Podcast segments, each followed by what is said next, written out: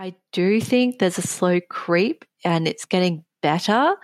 I want it to go faster though. I want to not be impoverished and have access to books that are in translation, books by men and female authors, books by a 12-year-old as well as a 95 or 105-year-old person.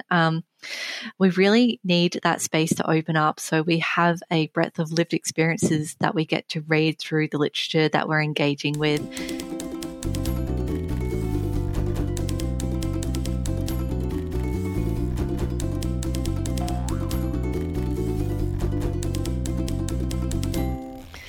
Hello. Good morning, everyone, and welcome to the Pleasure of the Text podcast. We're your hosts, Gareth and Shannon. Well, good morning, Shannon. Shannon and Gareth. Well, no, you know what? Today it should definitely be Shannon and Gareth, and it normally is anyway. Yes. Good morning to you, Shannon. How are you going today? Yeah, really good. And I'm just really excited about the topic that we're going to be doing today. I think the last time I caught up with you, we had a beer and we had a huge discussion on it. And the reason why we wanted to do this podcast now is because next week we're doing our book review on Margaret Atwood, so Murder in the Dark. And Margaret Atwood's had a very interesting career. She's been censored and banned, and that kind of led into the conversation about women forgotten in history in terms of their art and their literature. So today we're going to be talking about women who got talked out of the room back, hundreds of years ago and even now today. So it's going to be a bit of a fiery topic and I'm ready to dig into it. What about yourself, Gareth? Yeah, I mean, look, it's a difficult topic. I don't think it's going to be fiery. I'm not going to be playing the devil's advocate here. I think you and I are largely in agreement.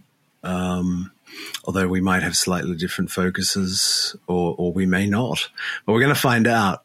We haven't done a lot of pre-prep where we've sort of, got our talking points. This is going to be off the cuff and sincere. So we'll just, we'll see what happens. Yeah, I do want to follow that point up. Having a very quick look on Google this morning, it's been kind of, for me as a female writer, a bit daunting and a bit dismal.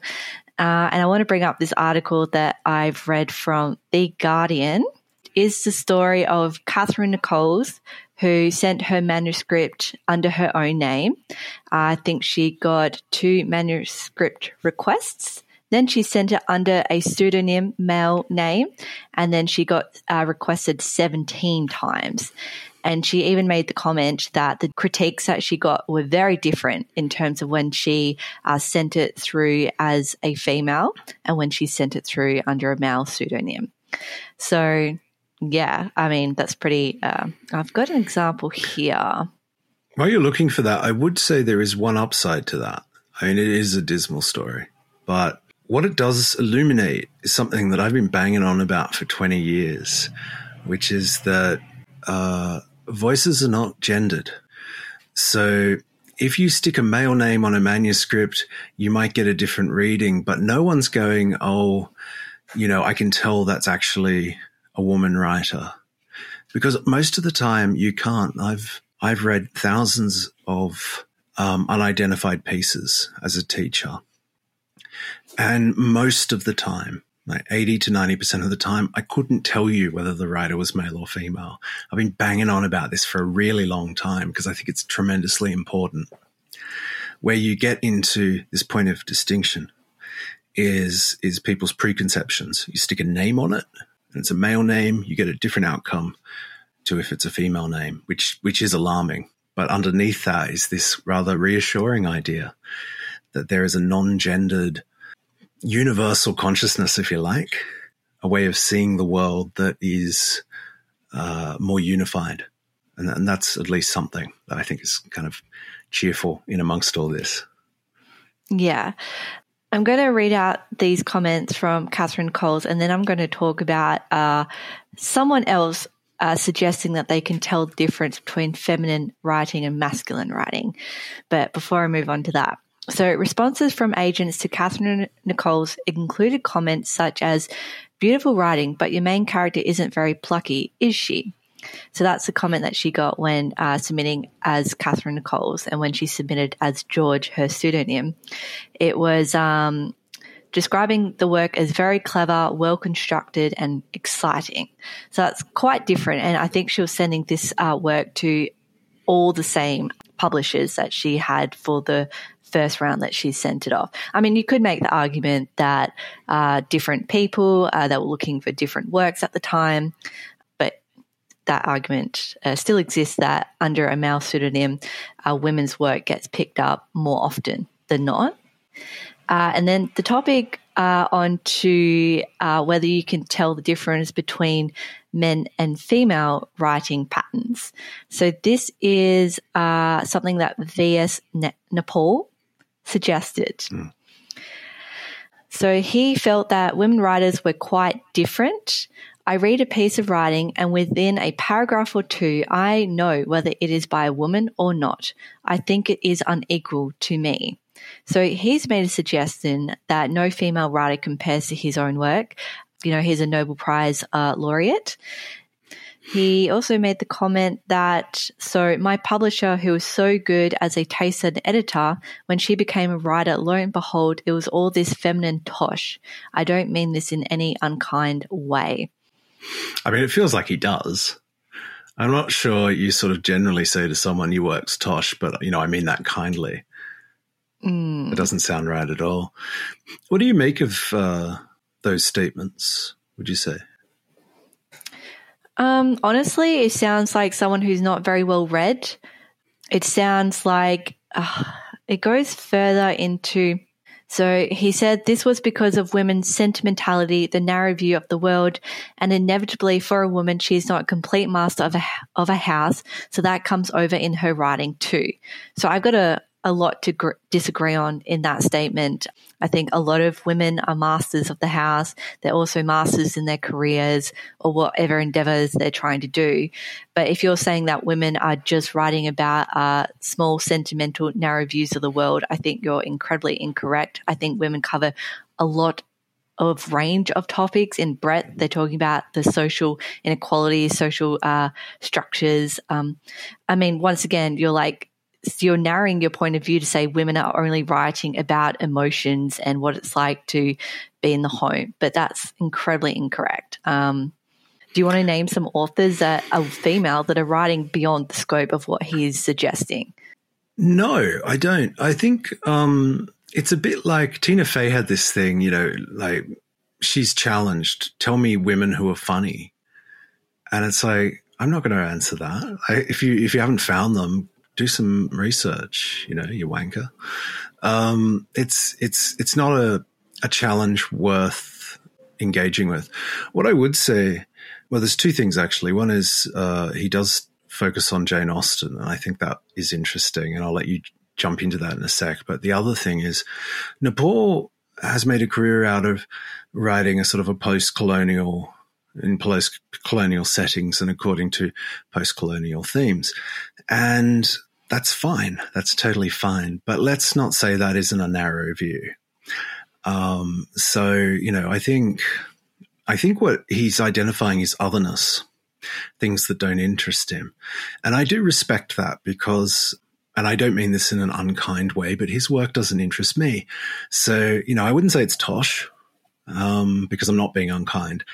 But that particular preoccupation that he has and that other writers have, including women writers, does not interest me at all. And I think it's important to recognize that one's interests are at play here. So if you take someone like Elizabeth Taylor, who I've been recently talking up all over town, she does have a vein of sentimentality in her work. And my question would be, what of it? Is sentimentality inherently negative? Do we not all have a sort of a sentimental bent? She writes about the home. She writes about domestic life. That was the life she had. And she writes about it in a deeply profound way that stretches out far beyond the setting into deeper areas of human experience and existence. Now, for Naipaul, he is missing out. He's impoverished because he hasn't obviously seen her work. Because if he had, he wouldn't make that first statement, I believe. So, you know, I think it does come from a clear, I agree with you, he just hasn't read enough. It's coming from a place of deep ignorance and perhaps of feeling threatened. I think perhaps he does feel threatened. But he singles out Jane Austen. I think that's really illustrative. Why? Oh, it's in the same article. That was me throwing to you. Yeah, I know. I haven't got it in front of me. Why he singles out Jane Austen. Maybe because it's probably the only name he can think of in terms of a female writer that's well known in the literary world, and that kind of does support the view that he is impoverished and he hasn't looked beyond what has been produced since Jane Austen. I mean, he's neglecting 50% of a wealth of books written by other authors. He compares himself to Jane Austen. Oh, well, he calls himself, he's been termed the greatest literary English prose writer, the greatest. Already I have an issue with that. Well, who said that anyway? Yeah. It's always dangerous. It's like having a best friend, you know? Open yourself up to possibilities. So this is what it was. I found the quote. So... The winner of the Nobel Prize for Literature has lashed out at female authors, saying there is no woman writer whom he considers his equal, and singling out Jane Austen for particular criticism. He says, of Austen, he said, I couldn't possibly share her sentimental ambitions, her sentimental sense of the world. And so, yeah, and that was in, with regards to whether he considered any woman writer his literary match. So... I think you could objectively disagree with the Nobel laureate there. There's a couple of things that you could say right off the cuff. Yeah. One is to expect anyone to be your literary match means that, you know, they're producing the exact same stuff as you. I mean, most writers are incredibly original, so therefore that statement doesn't make a lot of sense. That doesn't. He's also, yeah, he is conflating the idea of sameness and sort of overall evaluation. So he's not sentimental, so therefore they can't be compared, so therefore he's better. It's a very weird bit of logic. But I mean, look, there's two things Jane Austen can claim without too much detraction, I would think.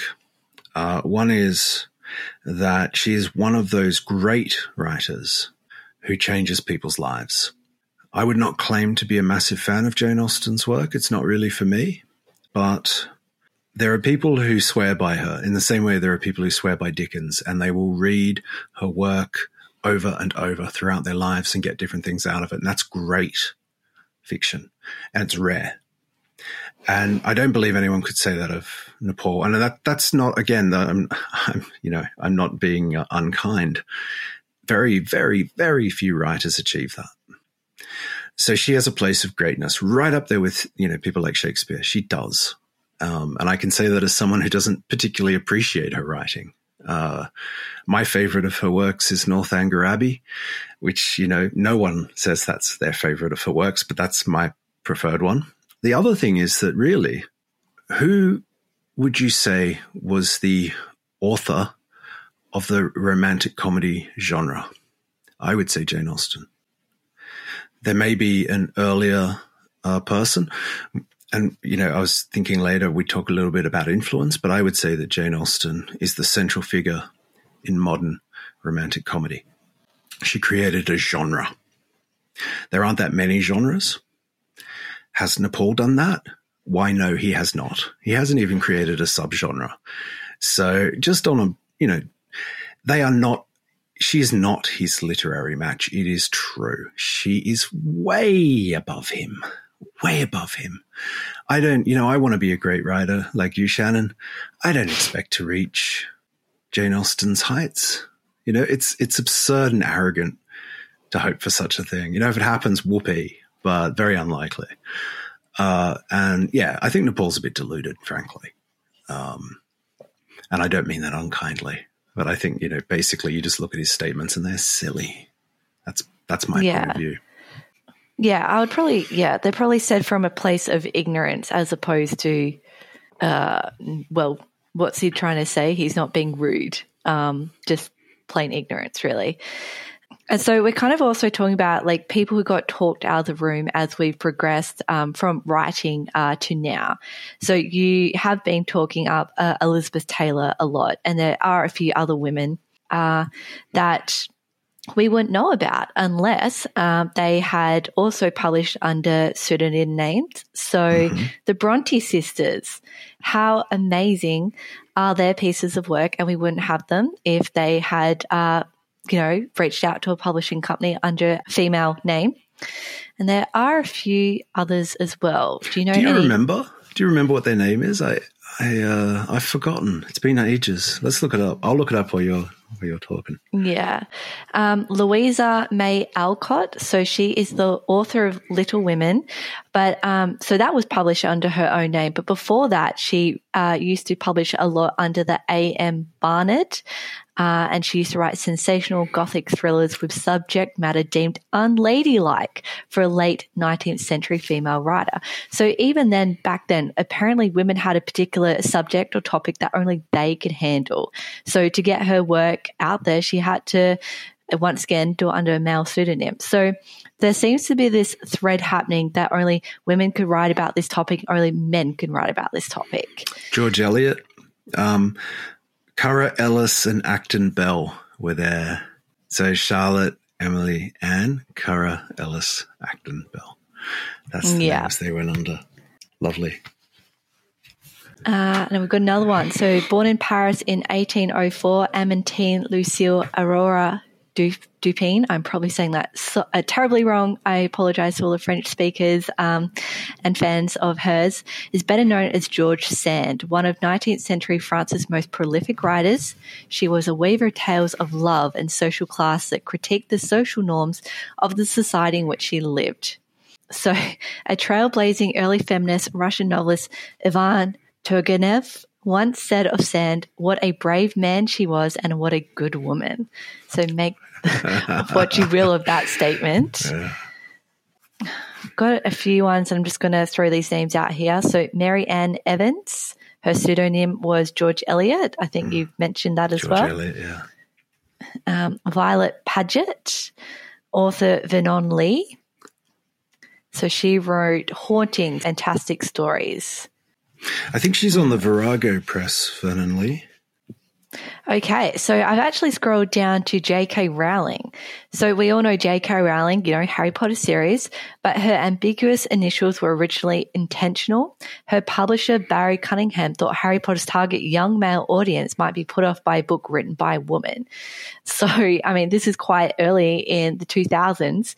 So, yeah, even then, to that time period, it's still quite pervasive, that thought that men are not going to read works by female authors. And I think it's the problem, part of the problem at least, because I'm going to throw some statistics out here that women will have a 50-50 split of the books that they're going to pick up. 45% will at least read men authors and 55% women. But then on the male side, I think it's like only 19% willing to even pick up a book with a female author's name upon the cover. So, yeah, that's not great odds. And even in terms of Margaret Atwood, so she is the author that we're going to be doing a book review on next week, only 19% of her readers are men and 81% are women. So she is probably one of the greatest literary writers of our time, super prolific as well, even though she would disagree with that statement. And so when you have such a divide and such a split, it does matter in terms of the books that I think you use the word impoverished. I think it makes men readers quite impoverished that they're not dealing with a lot of other material that's out there, and it's fantastic material. I agree. And, going back to your initial example, if you took all the names off, people wouldn't know and they just pick the things that interested them. And so you would have male readers reading a lot more women writers. And it's an enormous shame and there's no real sense to it. Margaret Atwood is clearly one of the most significant writers of the 20th century. She's very important. still doing some great work in the 21st too. That's pretty neat. And yeah, I believe she's on the Virago Modern Classics, a couple of her works. And you find an amazing number of fascinating names. I couldn't find Vernon Lee. I couldn't find a list of the Virago Modern Classics when you need one, but I'm almost certain she's on it. Yeah, and many of the names I'd never heard of before. And I find that I look for those green spines with the red apples on them. If you see those in bookstores, I immediately pull them out because I know it's a hidden treasure. Yeah, what's the point of Virago Classics? I don't think we've covered that yet. Yeah, the Virago Modern Classics line is about promoting women writers who, for various reasons, haven't really had their day in the sun. And essentially what they're doing is they're doing us all a massive favor by sort of saying, look, there's these great works out here and you haven't even heard of these people, but here's your opportunity to rediscover them. So Elizabeth Taylor is one of those. And there are plenty of other names, Antonia White. I'm sure Vernon Lee's on that list, Radcliffe Hall, and so on. There's a long list. We should actually publish a link to, you can actually get lists of the entire range up to now. Yeah, we'll do that. It's worth going through. But basically, folks, if you're in a secondhand bookstore and you see a dark green spine with a red apple on the side, pull that book out. You won't have heard of the author often.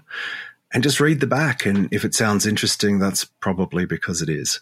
And the fact that you haven't heard of the writer is kind of what we're talking about today, essentially. But you should have heard of them. You're just we're all very unlucky that we haven't got to.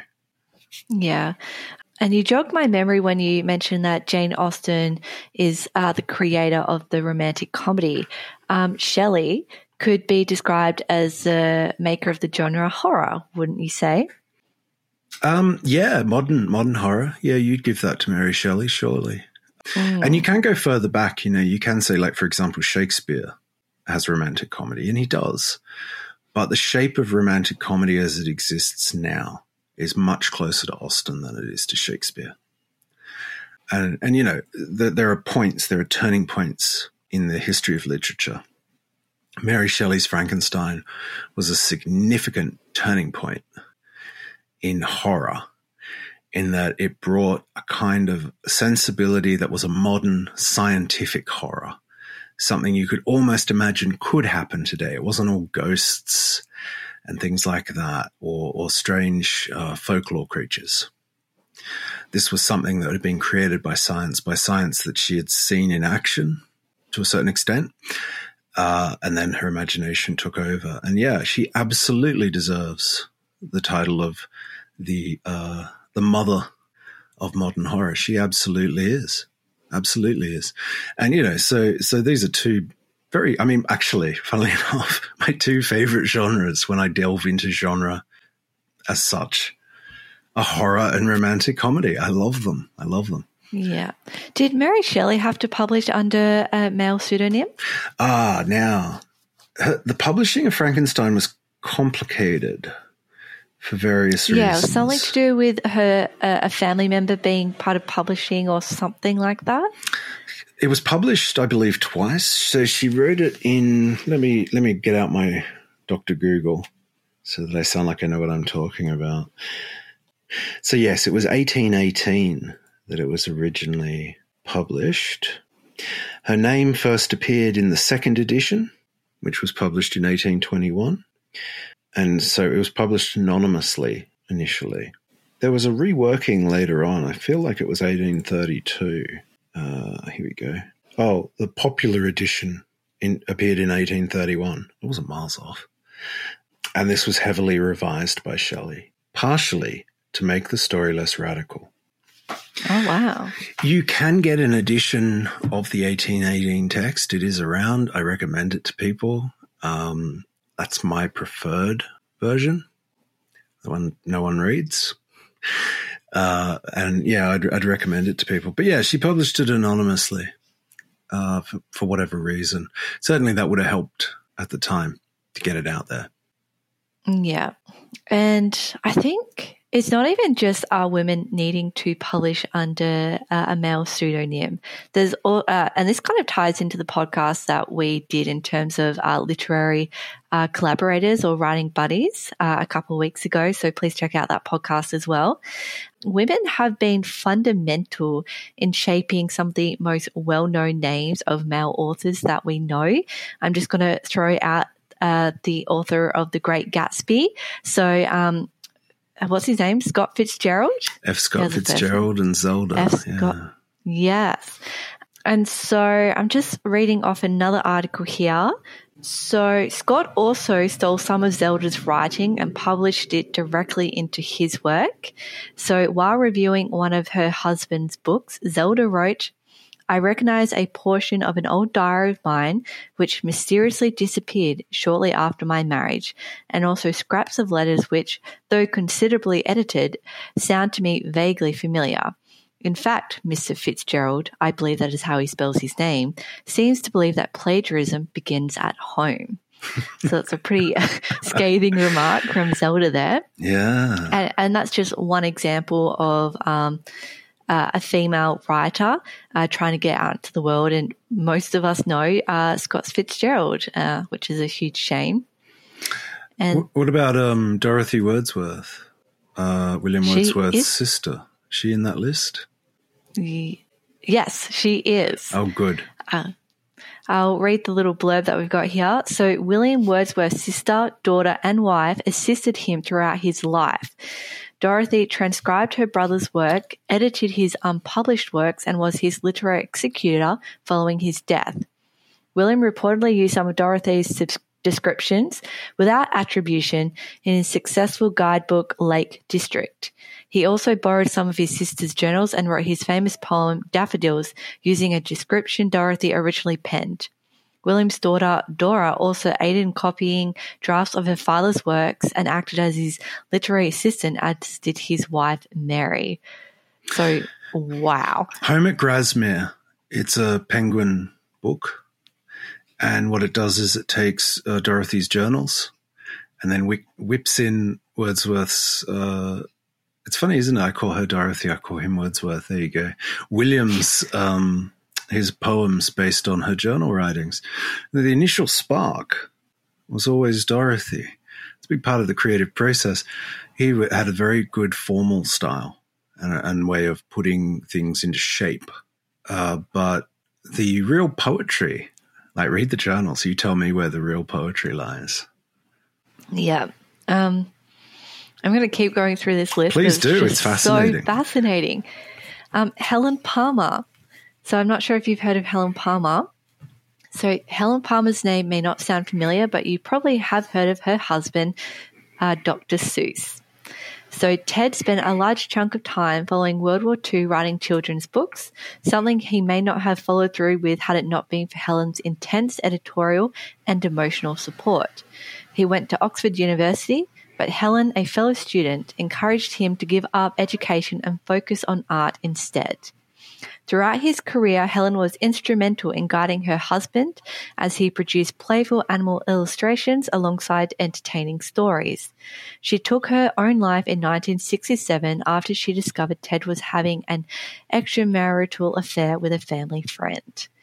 So Dr. Seuss, I would pretty much guarantee most people know of his name. So without Helen Palmer encouraging him and guiding him, we would not have Dr. Seuss, I think we could comfortably say. Definitely.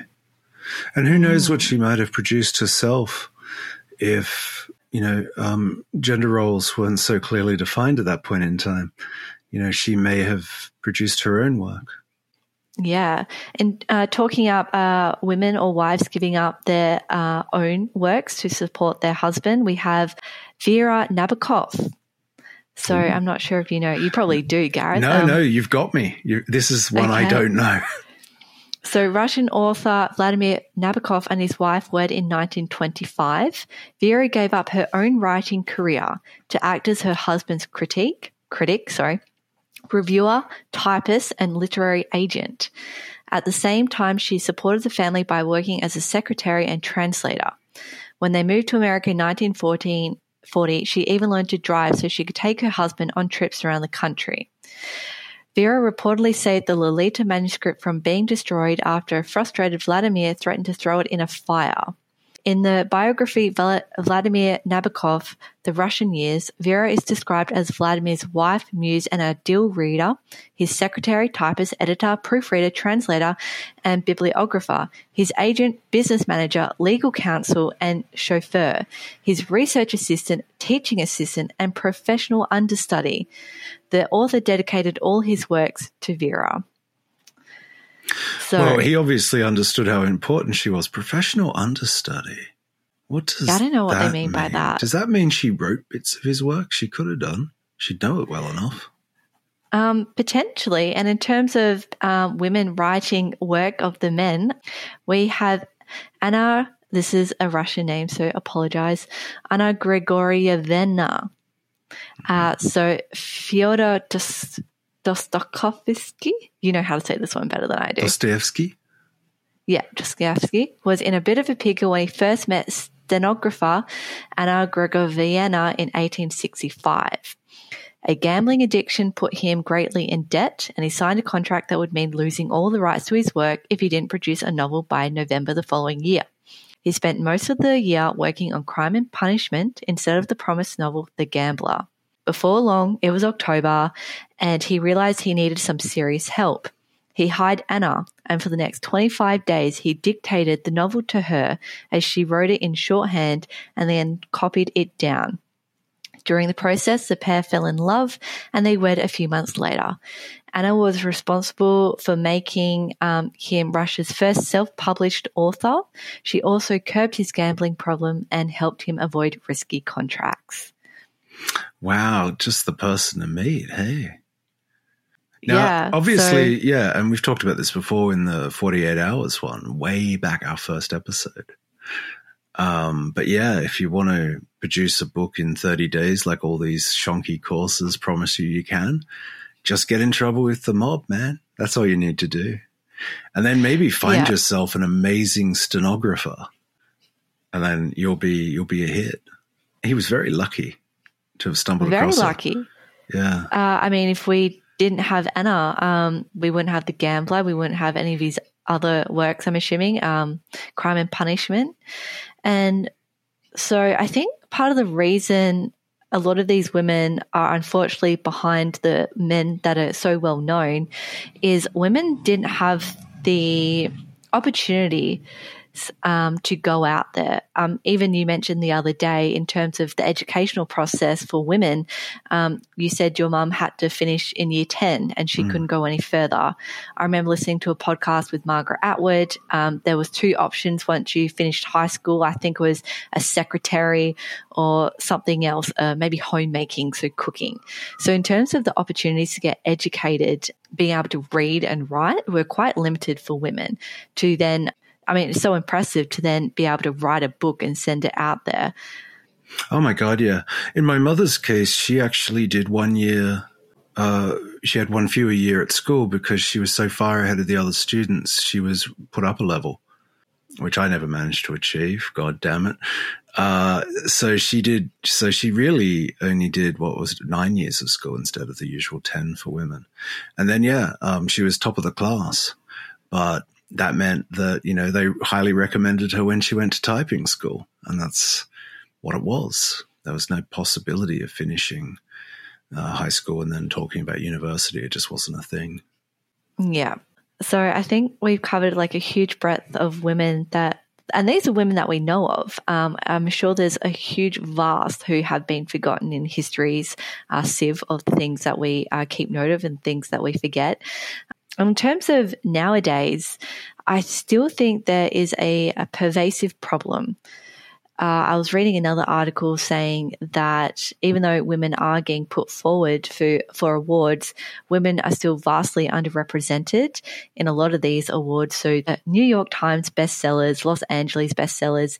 And I think the issue there is that a lot of men are critiquing work and only putting forward men work as opposed to having a 50-50 divide between women putting up both gender books forward. Did I explain that well enough? Yeah, I think you did. I got the gist. I'm going to disagree with you, though, or tentatively anyway. Is there evidence of that most of the judges are men? Because I tend to think it's a worldview in the same way that in that original article, the publishers included a lot of women publishers who treated men differently. And I just wonder if it isn't more of a patriarchal sensibility. I have here an article from 7 years ago. Male writers continue to dominate literary criticism, Vida study finds. So I'll see if I can find a pithy statement. Vida, a US organization championing women in literature, examined a wide range of publications from both sides of the Atlantic, including The New Yorker, The London Review of Books, The Times Literary Supplement, and Granter, and found that in 2014 the majority still had heavily male-centered literary coverage, both in their use of reviewers and the books that were reviewed. Okay, so the use of reviewers, yeah. That seems very avoidable, doesn't it? Yeah, it does. You would think so, yeah. God. I mean, but mind you, this is 2014. I could scout a bit early. So hopefully in the 7 years that have, or 8 years, it's improved somewhat. Oh, maybe. I don't know. 7 years is a snuffle, isn't it? There is another area too that I just want to bring up because I'm not sure it's going to be amongst the resources that you've sourced, is genre fiction specifically. Now, this is not scientific at all, but I challenge our listeners to go and have a look at, for example, science fiction. There are some very, very, very good male science fiction writers. But in general, when you look across the range of science fiction, the notable women writers tend to be very good indeed. And I think the reason for this is that it's an easier pathway to publication for women. So you know, one of my absolute favorites, Ursula K. Le Guin, found working in genre easier. It was easier to get published. It was easier to get noticed. But at the same time, she felt frustrated that her work wasn't taken seriously, and it should be. The literary quality of it transcends any question of genre, which shouldn't be an impediment in the first place. But I wonder if that isn't something that you will see some truly fantastic writers focus, say, entirely in horror, because it's an easier space. There are fewer barriers, arbitrary barriers put up. And I wonder if that's something that also doesn't go back some way. You know, writers who decided to work on romance fiction because they knew they'd get published by writing romance fiction, and things like that. I think that would be an interesting avenue of investigation down the track to see if we have, you could identify there was certain spaces where great women writers found they could move forward. And so became pigeonholed. Yes. So I think what you're saying is that women writers will start in a particular genre so they at least have the chance to get published, and then they will move into a different genre. Or struggle to. Or struggle to, because I think, at least Otessa Mosh. Oh my gosh, I'm so bad with words. Otessa Moshfegh, yeah. She's done a great job not pigeonholing herself into a particular work, where a particular genre or so forth. But I think if you do go down that avenue where you start in romance and then you publish horror, let's say, and people are expecting something from you and you don't deliver unless you get a whole new readership, I think an author also faces a lot of troubles doing it that way. Yeah, no, I agree. I just think that initial roadblock of getting noticed, I think it might be a little more sympathetic in quote-unquote genre fiction. And there are certainly writers like Susie McKee Sharnas, who probably no one's ever heard of. She's a brilliant writer. She writes horror and sci-fi. That may have just simply been her area of interest, but I feel that there are some writers who are just off the charts, great writers, who focus very much in genre circles and then will get compared to male writers who are probably not of the same quality, working in the same areas. And I just think there's something in that. I could be completely mistaken. It'd be interesting if our listeners, you know, think I'm full of hot air or not on this one. But I feel there's something there that I've noticed for years. Mm. And I think there's something here as well. I'm going to read a paragraph from the article talking about the male writers continuing to dominate the literary criticism space. So, the figures are at odds with the publishing industry in the UK, where some of the biggest selling authors of 2014 were Hilary Mantel, Donna Tartt, and Kate Moss. Women are also responsible for buying 2/3 of the books sold in Britain, and figures compiled in 2009 found almost 50% of women were avid readers compared with 26% of men. So I think that's incredibly interesting. If you have only 26% of men in the UK who consider themselves avid readers, women are reading far more than men, I think, in general, at least in the Western space. They're writing more too. Yeah. So how do we have such a discrepancy when it comes to recognition of female writers? So something is going on here, and I think we've been pulling at a few threads, but I haven't really come up with a concrete conclusion yet. Did you want to put forward an idea? Well, all I can do is talk to my experience. So when I was teaching at university over 7 years, 75% of my students were women, at least, possibly more, wouldn't mean less. And I think that the quality of the writing at the beginning and at the end, and obviously, you know, I was always hoping that I was bringing the quality of writing up across different students, but it was roughly equivalent. I found that, you know, if it was 75-25, then 7.5 women were very impressive, 2.5 men were, and you know, I don't know why they were these halflings in this narrative, but there you go. When I go to my local bookstore, and to be honest with you, every bookstore I pass is my local bookstore, I'll whip in there and look around, and at the moment, I would say that about 80% of the books I buy are by women, women writers. I don't do this deliberately. I'm not making a statement. They're just the books that appeal to me. I look at the covers. I look at the spines. That's one of the, and I look at the titles. I rarely pay any attention to who wrote it. I'll read the synopsis, and then I'll probably read the first couple of pages, and then I'll think, oh, who actually wrote this? Oh, there you go.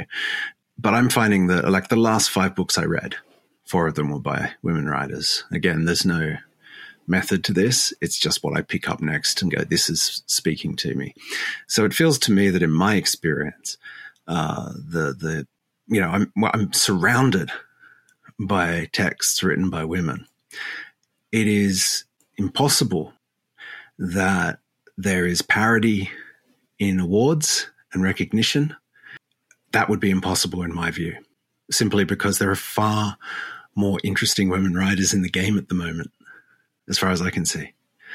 You would expect them to be dominating awards, simply statistically. Take the names out. It just doesn't make sense any other way. So, yeah, there's clearly a massive problem. I don't really understand it. I find these kinds of sexual politics a bit tedious, to be honest. I want us to move beyond them and start looking at this stuff with fresh eyes, with a focus on the power of literature and not worry about all this other stuff. But I think we have to bash through it first to get there. What's your experience? How would you define your experience of you go to the Queensland Writers' Centre sometimes? I mean, what's the makeup of that, for example?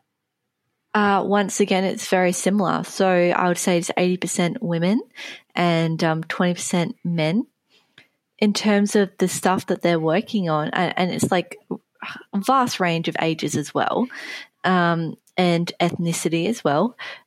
The breadth of topics is also vast. Some men and women are working on memoirs, sci-fi, short stories, just really great stuff. And once again, it should be a statistics game. If we are seeing women putting the time and effort into writing stuff, it should follow through like a funnel.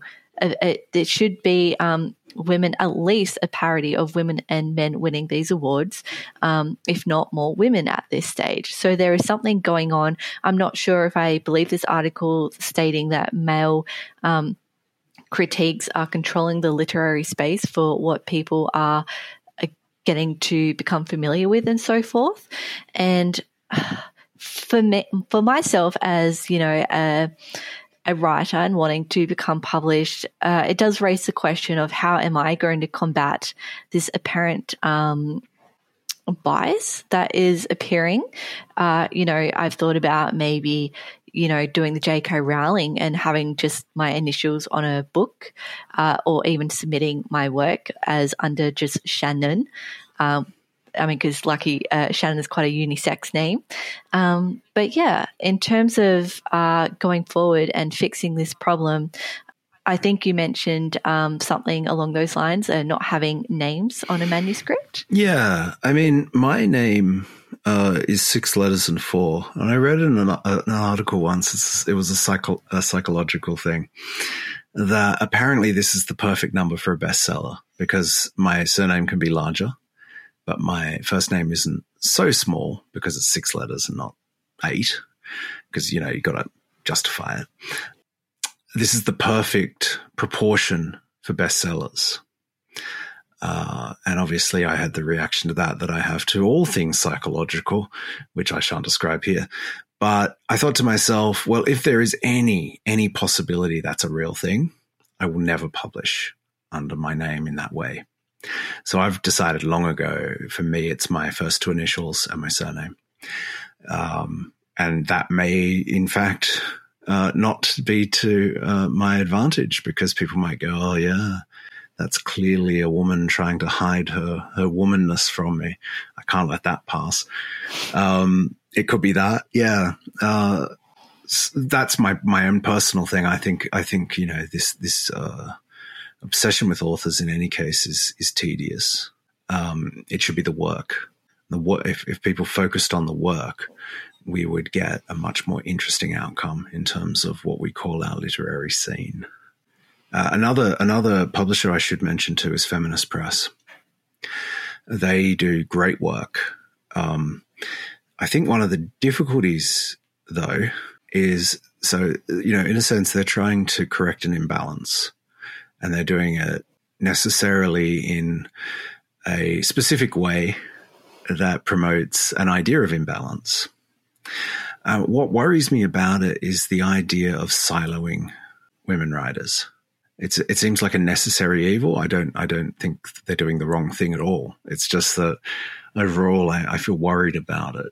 And the people who get published by the Feminist Press will be even further marginalized by those people who are not willing to read women writers. Oh no, God, feminists, don't want to go near that. That'll be the end of me, sort of thing.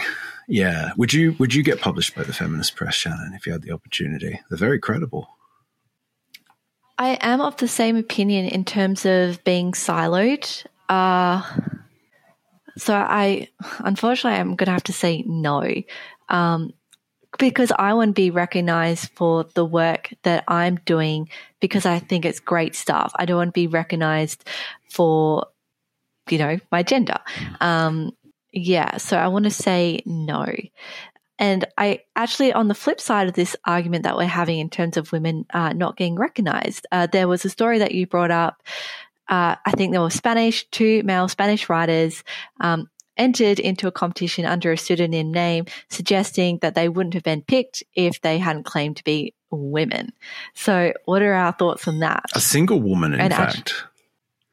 They were, and that's important too, because these are all these weird preconceived notions we have of what art is and who creates it and how it's created and the singular genius, which is such a tiresome idea. But they knew it. And they also knew that the kind of murder mystery stories they were writing would appeal to women as a readership, which, you know, I blame male readers for this, frankly. Like, just read some goddamn mystery stories. They're great. And, yeah, there was a terrible reaction when they were unveiled as two men, a great feeling of betrayal. And I can understand that to an extent. But isn't it a shame? Isn't it a shame that it matters? Because people were loving their books, were getting so much out of their books, and now they can't because it turns out they're two men.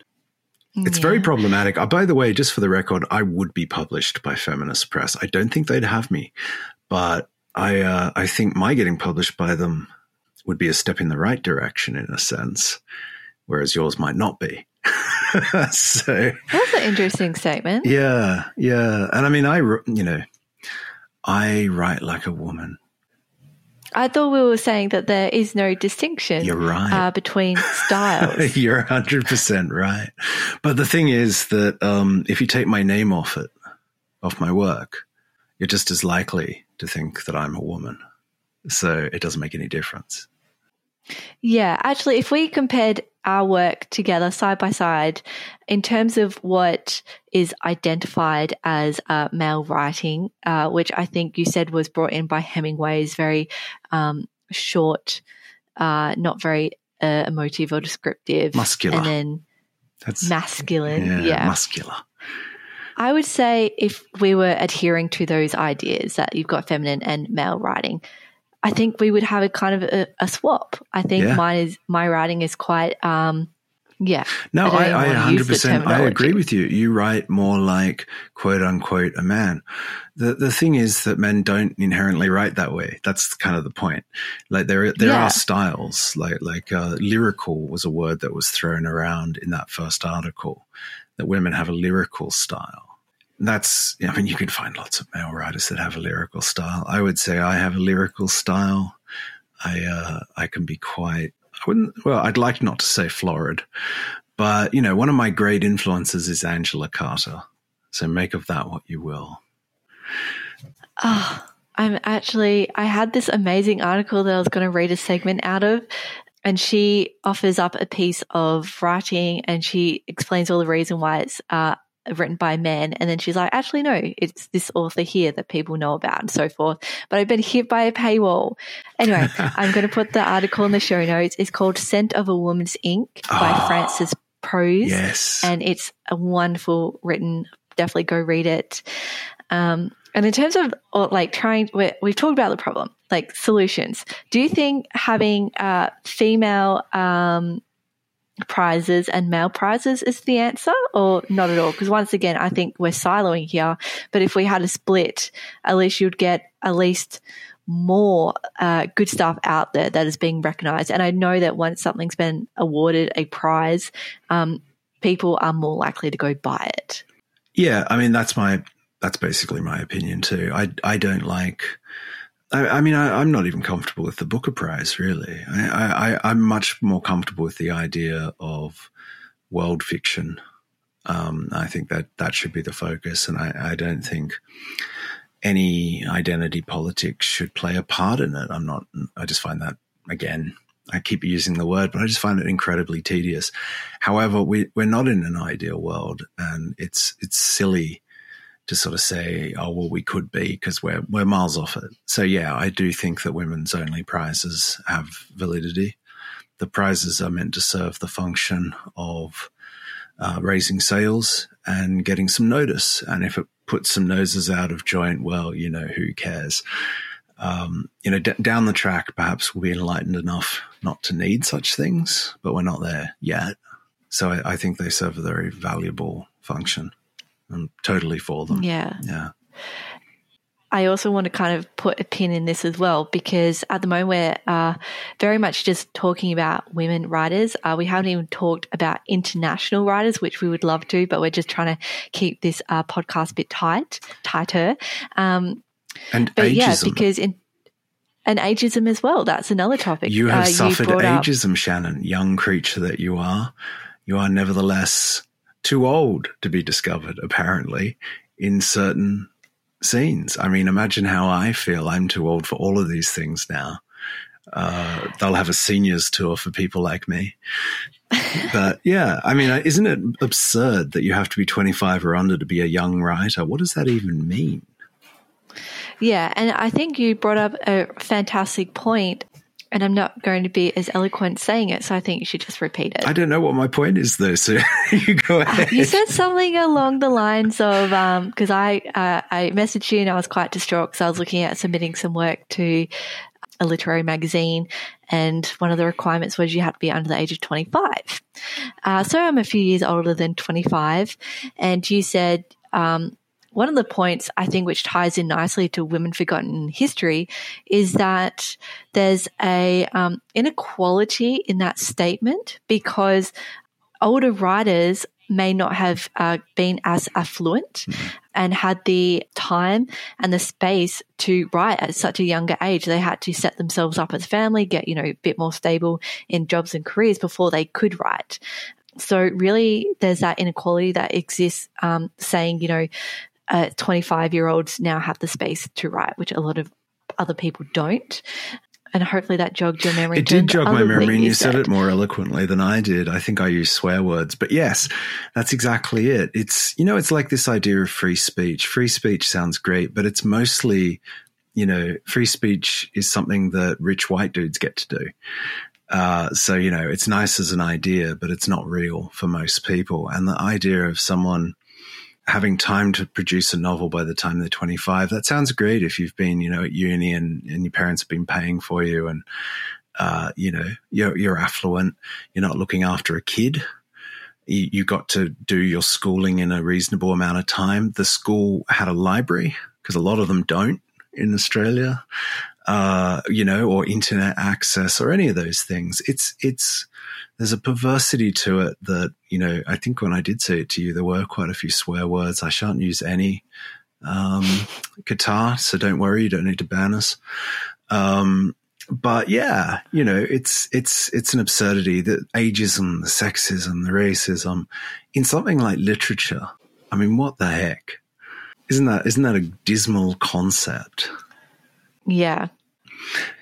So what are we going to do about it? Because I think this is, we've been banging on about how bad it is. What can punters like you and I, Shannon, do about this? I don't know if we've mentioned how bad it is. I do think there's a slow creep and it's getting better. I want it to go faster, though. I want to not be impoverished and have access to books that are in translation, books by men and female authors, books by a 12-year-old as well as a 95 or 105-year-old person. We really need that space to open up so we have a breadth of lived experiences that we get to read through the literature that we're engaging with. You mentioned that if starting publishing house potentially down the track, how you would combat that. And it really was submitting a manuscript with no name, no identifying factors, and you have a code. Did you want to go into depth about that? Yeah, this is how I would do it and how, in fact, we plan to do it, which would basically be you submit your manuscript, you get a code. The code you put on the manuscript and you also put on the envelope that goes with it, all the details, who you are, what you're from, all your other bits and pieces are kept inside that sealed envelope until the manuscript has been assessed. We don't know anything about you, just a clean manuscript, just your words.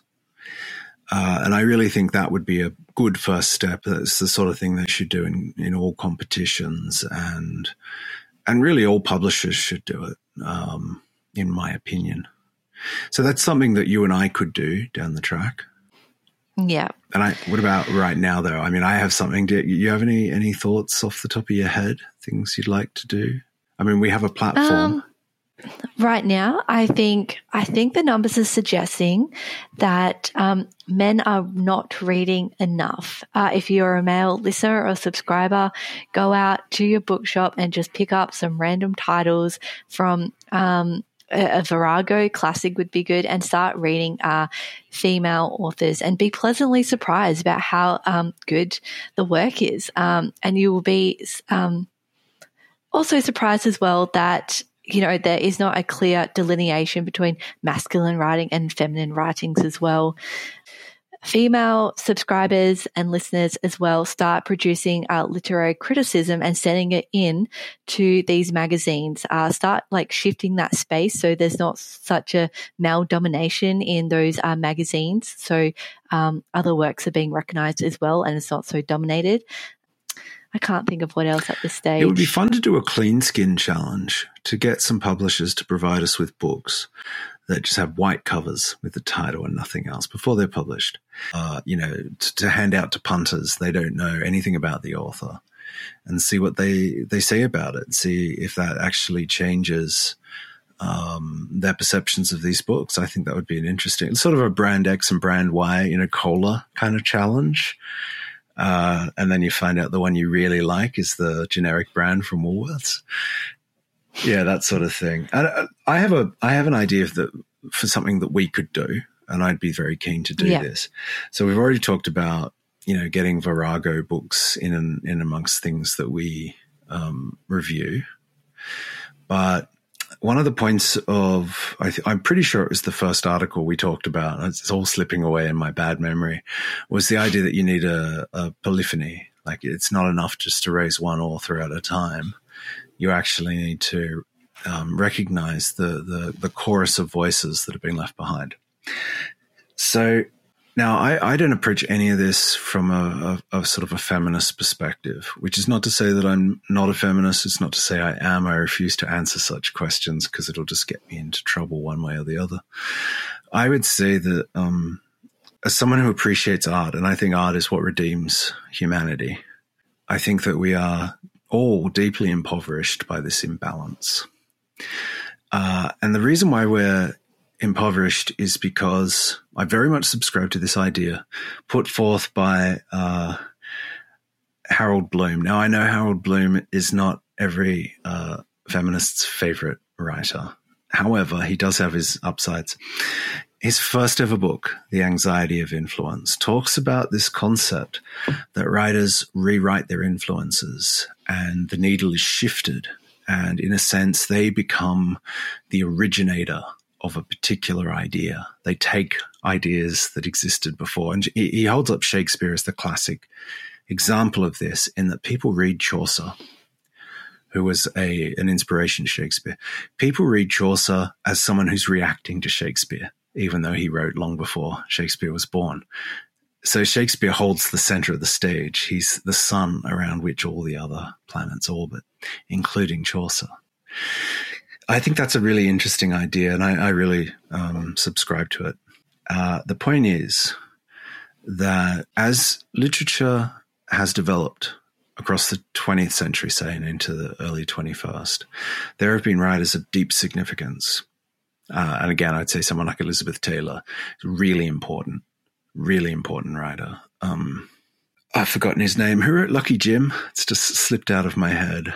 Oh, Kingsley Amis.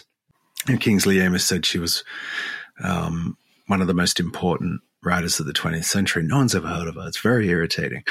And people who read her work will be influenced by it, and they will write in response to it. And that's a thread of a sort of a semantic thread that we have lost. And as our literature develops, that thread has been lost arbitrarily. So we're not developing correctly, in my opinion. We have lots of great writing, but there could be much, much more interesting things also happening that are getting lost all along the way. So from my point of view, that is the great injustice here, that we have all been robbed of a complete picture of what the great writers of the last 120 years have been producing. There have been a lot of people who've been just lost along the way for arbitrary reasons. So my suggestion, my challenge to both of us, is to take Harold Bloom's other book from much later in his career, The Western Canon. I think we should get The Western Canon up on our website, thepleasureofthetext.com. Like and subscribe, folks. And I think what we should do is add the Eastern Canon and the African Canon and the rest of it, and put together a canon of the 20th century. I know that's not right now, but, you know, give us a break. No one's done this before. 20th century. So we use the existing credible canons. And in fairness to Bloom, he includes a great number of women writers in his canon. It still heavily favors men. But to a certain extent, that's also because of the way books have been treated. You know, writers we've all missed, Bloom has missed them too.